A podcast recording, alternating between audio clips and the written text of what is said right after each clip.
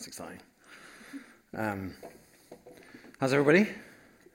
Give me nods. Give me make sure I know you're still alive and not asleep. Yeah, alive, alive, oh. Um, hello, I'm Manny. Um, I am part of the staff team at this wonderful church. Um, been around the church for about 20 odd something years. Um, and it's, I've never wanted to leave. I might have tried, but it didn't really, didn't really happen. um, this was the place, this is, this is the place for me. So I'm, I'm very happy about that.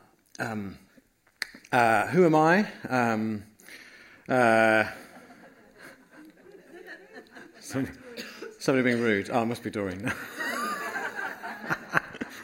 Um, uh, I thought, um, I was like, how do I describe myself? Well, I, I, am not a huge Twitter fan, but how I describe myself on Twitter is uh, things that are important to me fatherhood, family, Jesus, coffee, uh, London Irish Rugby Club.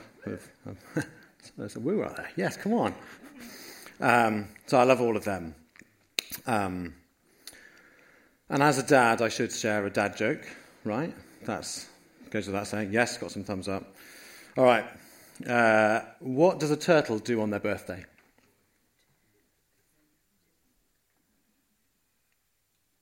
No one. They celebrate. Uh, do you want another one? I, know, I knew you would. Uh, I'm, I'm, also half Spanish, hence um, Manny Garcia. So I thought I could tell this one and it would be okay. So, what do you call an old Spanish man? Obviously, not me. Manny. thanks, thanks. Um, it's the other Manny you're talking about, I take it. Uh, a senior citizen. I knew like that. I knew like that. Uh, I know you're asking, how's my summer been? Thanks for asking. Um, uh, we've had some fun days out with the kids. Uh, we've been away a bit. In fact, I've left the family holiday to come back to do this, and I'm going back again because I love you so much. Um, but my highlight of the holiday so far has been uh, DTI, uh, where I had an amazing time and got to hang out uh, with some of our amazing youth. Um, but uh, I did get to avoid the warehouse full of 3,000 smelly teenagers, which you'll have a picture here. Just something about this is, this is, what it, this is the warehouse, and that's all the smelly teenagers. Um, but they're worshipping God, so that's okay. Uh, they did have an amazing time, and God did some amazing things uh, amongst the teenagers. I was actually hanging out. There was a, a, a kids program. Uh, I was hanging out with the 5 to 11, so that was like the youth leaders, kids, and the people that were on team, the, the dream team as they're known, all their kids. Um, and I just had just had the best time. Um, and uh, it was what Jesus was doing in that we had like a mini warehouse. There's about hundred or so kids.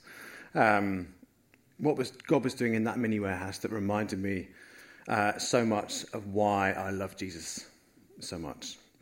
We're talking about why Jesus, which I think we've had the slide up there. We're carrying on the series that we've been doing. Um, and yeah, I was just, I was really struck, I was really reminded of why I love Jesus so much. Why, um, as the old Delirious, any old Delirious fans in the room, um, why the old Delirious song Inside Outside goes, You still captivate me, fascinate me. Um, obviously, talking about Jesus. Why, when Jesus said the kingdom of God has, when Jesus said the kingdom of God has come near, he darn well meant it. Um, and on that last point, I'd like to push a little bit deeper. So let's look at that in the Bible. Um, I think we're coming up here. We should have Mark 1, verses 14 to 15.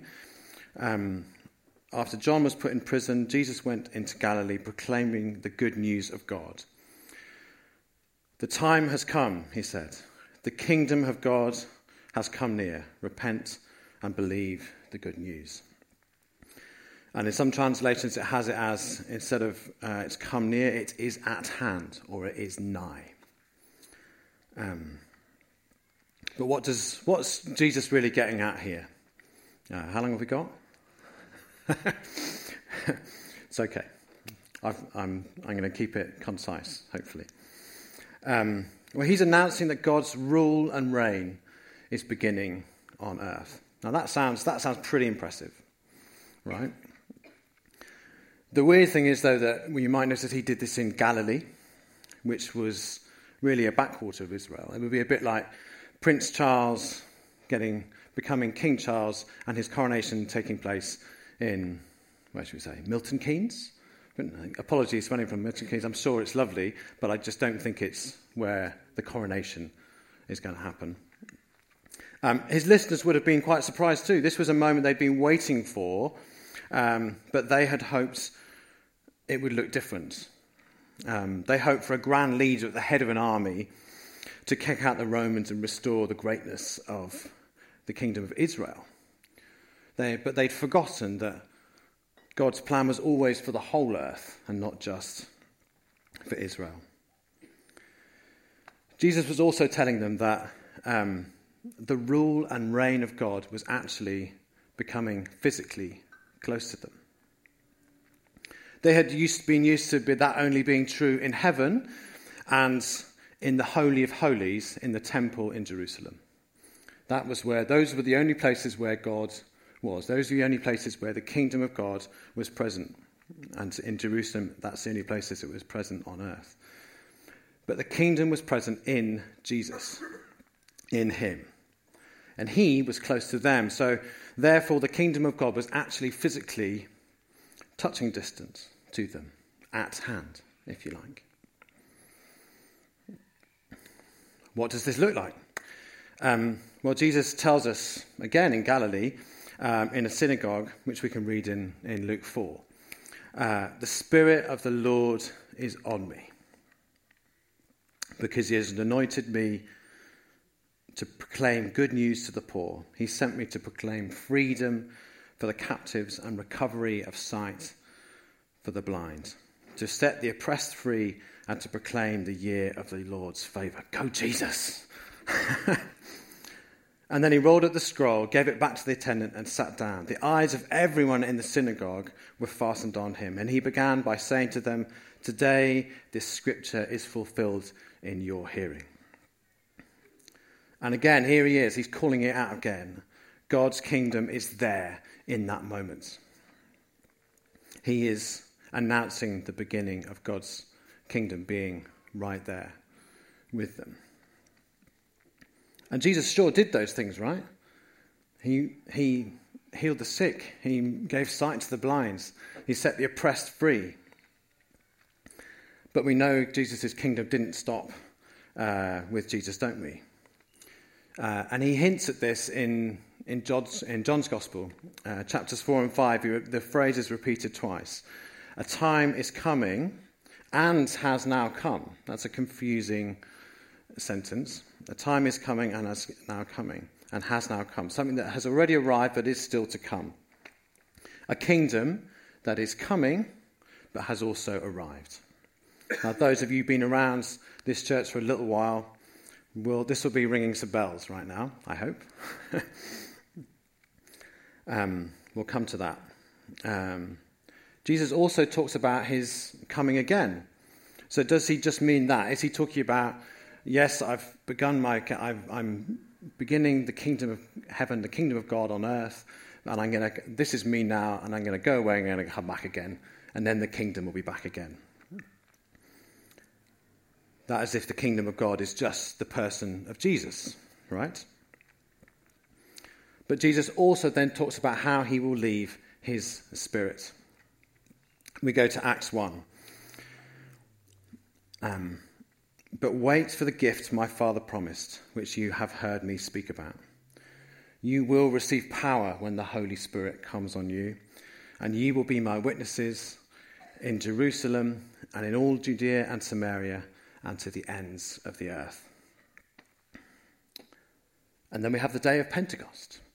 God pours out his Spirit on his faithfully waiting disciples with the sound of a violent wind and in tongues of fire.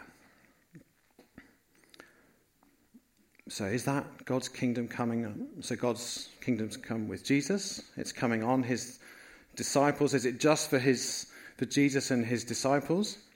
Well, in the moment, um, Peter, one of Jesus' disciples, immediately tells us no, that's not the case.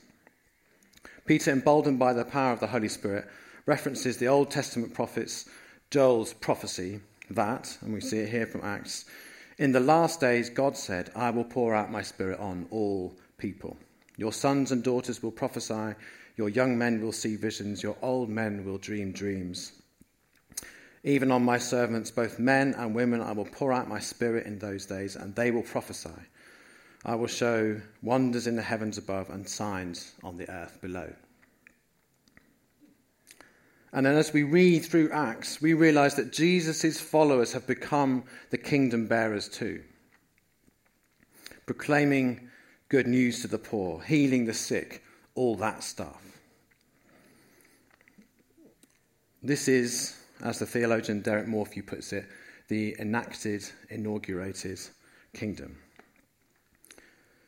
It is also still to come, yes. We know we live in the now and the not yet of the kingdom. We see God's kingdom breaking in. We see somebody get healed. We see somebody's life get broken life get fixed. But sometimes we don't. Sometimes we do. Sometimes we don't. The now and the not yet of the kingdom. But friends, we we are now the kingdom bearers. The kingdom of God is at hand. The kingdom of God is in our hands, right? So I want to go back to, to where I started. Why Jesus? Because him and his kingdom still fascinate me, still captivate me, because he began the age where the kingdom of God has come near. Why was I reminded this when I was, when I was helping out in Dream Kids in the 5 to 11s program at DTI, that the kingdom of God has come near? Because I saw the Spirit of God move in those kids. Some received the gift of tongues and sung in tongues. Some had dreams and shared about it. Some had visions and shared about those. Some had words of knowledge and prophecy and shared those for other people. And there were other people in the room where that was exactly relevant to them. Um, kids prayed for, see, for, for healing and saw that happen. Kids prayed, prayed for healing and saw it not happen. But that was okay Kids st- were sharing how they started to pray in new ways and at new times. Kids shared how they were excited to read their Bibles more. Um, and on top of that, they worshiped their socks off. God's kingdom is near. And it's not just for DTI, the youth, or the kids. Um, last week, a team of us prayed for someone that was here.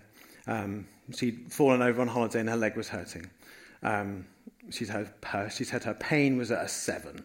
We prayed and her pain went to a six. So as a team, we said, well, let's, God's doing something, let's pray again. This is how we do it, right? Let's pray again. And we prayed again. And her, and her pain went from a six to a three.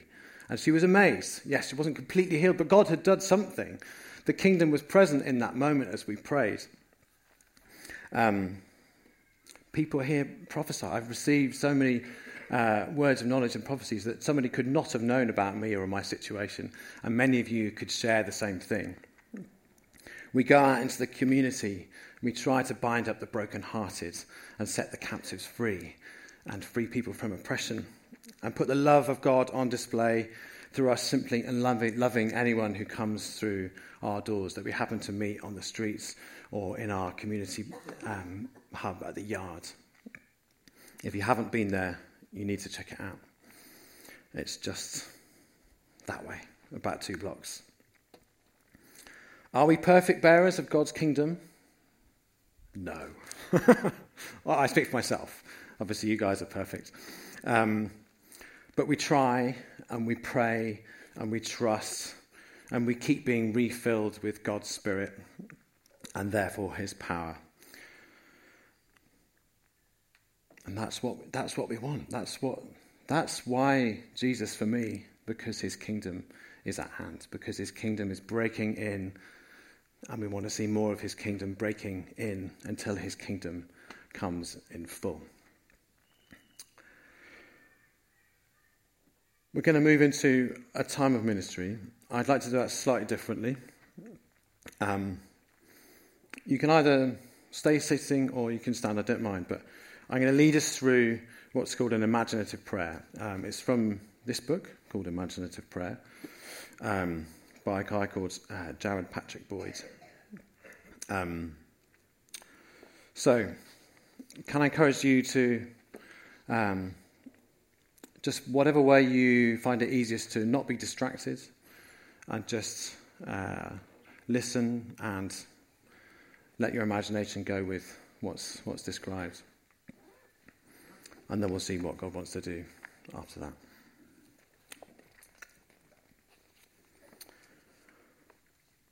What is the mission of God? The mission of God is to make everything in the world good again. Close your eyes and let's take a few deep breaths together. God, I pray that you will release our imagination to help us to hear you speak to us during this time together.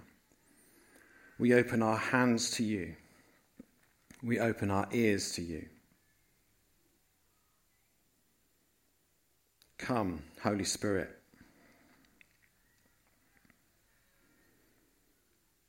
Now, imagine with me that you are surrounded by all sorts of things and all kinds of people. Imagine you're in a wide open field of grass, and this field is filled with things and people. Some of the things belong to you, and some are things you've never seen before. They must belong to someone else.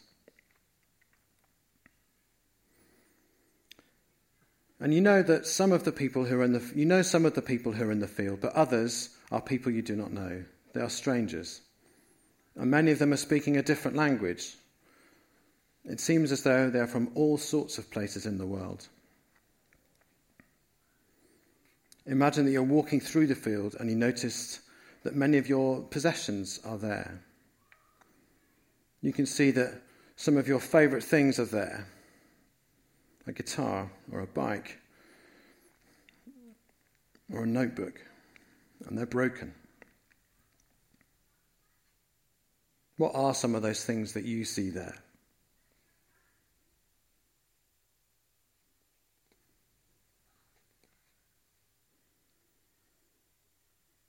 Is there a favourite book? Or a favourite bag?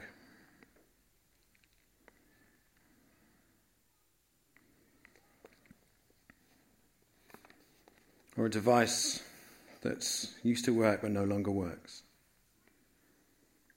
Imagine looking all around and noticing all the broken things and damaged books. Now imagine you see houses with broken windows. Imagine walking up to a house to get a closer look and you notice that the paint is chipping and the steps are falling off the front porch. The house is old and in disrepair. It has been neglected. Imagine now that this is your house. What would you feel like to see your very own house or flat in this condition? Again, you notice the people. There are people scattered throughout the field. There are people who cannot walk or cannot see. There are people who are clearly poor and hungry. And there is fighting. You see a father who is angry at his son, and brothers and sisters throwing stones at each other. People are arguing and angry. People are hurt. Some people are lonely. Now imagine that you continue to walk through the field. The grass beneath your feet turns brown as you get closer to the edge of the field. The trees are barren, and you notice that there's rotten fruit on the ground near the trees. You take a deep breath of air, and it seems polluted. The sky is green where it should be blue, the water is brown where it should be clear, and the ground and soil are hard and shallow where they should be rich and deep.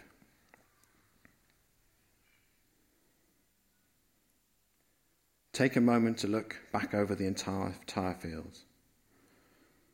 The broken possessions, the torn books, the neglected houses. Look at the people in the field. Watch as the two brothers fight one another and two sisters yell at each other. Some people are lonely, some are poor, but others right beside them are sitting down to a great feast. There are blind people and sick people. Some people are crying, others are homeless. Notice there are children without parents and mothers and fathers without children. And you notice again that the trees and the sky and the pollution that surrounds you. What would it look like if everything in this field could be made right again? If everything could be made good again? Imagine now that a breeze begins to pick up. Feel the wind press against you at your back. It's not a cool but a warm breeze. It warms you up unlike any breeze you have ever felt. The wind begins to warm your heart and fill you with joy. Imagine too that as the breeze arrives, the sun comes out and begins to shine light on the field. The breeze is strong and full of life. And it, just, it is just like the breeze you felt when you stood in front of that great book that describes God's great story. Close your eyes and remember that this breeze is the Holy Spirit. That's right, God's Spirit has shown up to this field. And when this happens, everything begins to slowly change, even all the small things. The device that was broken is fixed. The bike that was snapped can be cycled again. Imagine that you feel compelled to get involved you pick up a paintbrush and begin to give the house a new coat of paint. You clean the windows and grab a hammer and some nails to repair the front porch. And then the really important things start to change. You see fathers embrace their, embrace their sons and daughters with great big hugs. Those same fathers who are angry and impatient are full of love and grace. You see mothers and daughters speaking kind words to each other. Brothers and sisters are hugging too. The Spirit of God blew through and snatched up all the conflict and carried it away on the strong breeze that went through. Who do you want to reach out to? Are there any broken, broken friendships you would want to see mended here in this field, in your life? Watch as families are reunited with each other. Watch as new, healthy babies are born to women who couldn't have babies. Watch as the breeze blows and these women are healed. You reach your hand out to pray for someone who is blind and their eyes are opened. You touch the legs of those who can't walk and they are lifted onto their feet by the strong wind that blows through once again. Watch as the sun shines brighter and brighter over all the fields, and the Spirit of God rushes through like a strong wind. Watch as the rich who dine at fancy feasts kneel before the poor and invite them to the table. You too are invited to the table, and you serve giant platters of food to people who haven't eaten in days. Watch the poor and needy, needy feast at the table with the rich, their glasses full, their plates full. Watch as the trees sprout new fruit and the grass and soil are restored. They are full of life and rich with nutrients and minerals. Watch as the leaves grow on trees. The sky turns bright blue and the water becomes clear. Watch as animals show up to the field full of playfulness and beauty. Before your eyes, the Spirit of God came through like a warm breeze and then like a rushing wind, and everything before you was made right. Everything that your eyes can see and your ears can hear, everything that you can smell and sense has been made good again. When we follow Jesus, we join the mission of God to bring his love into the world. The mission of God is to make everything in the world good again.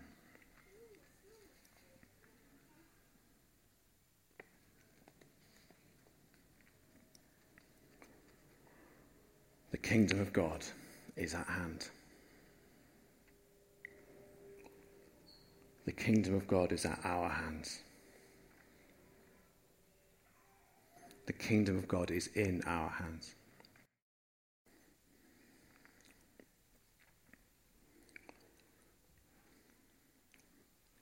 Where that's got less in our lives, would you make it more?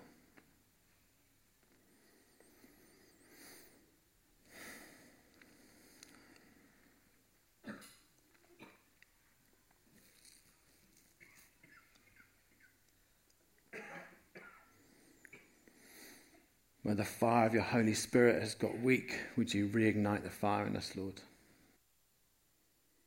I just encourage you where you're sitting, if you'd like to, just to say yes to the kingdom of God again. Yes, Lord.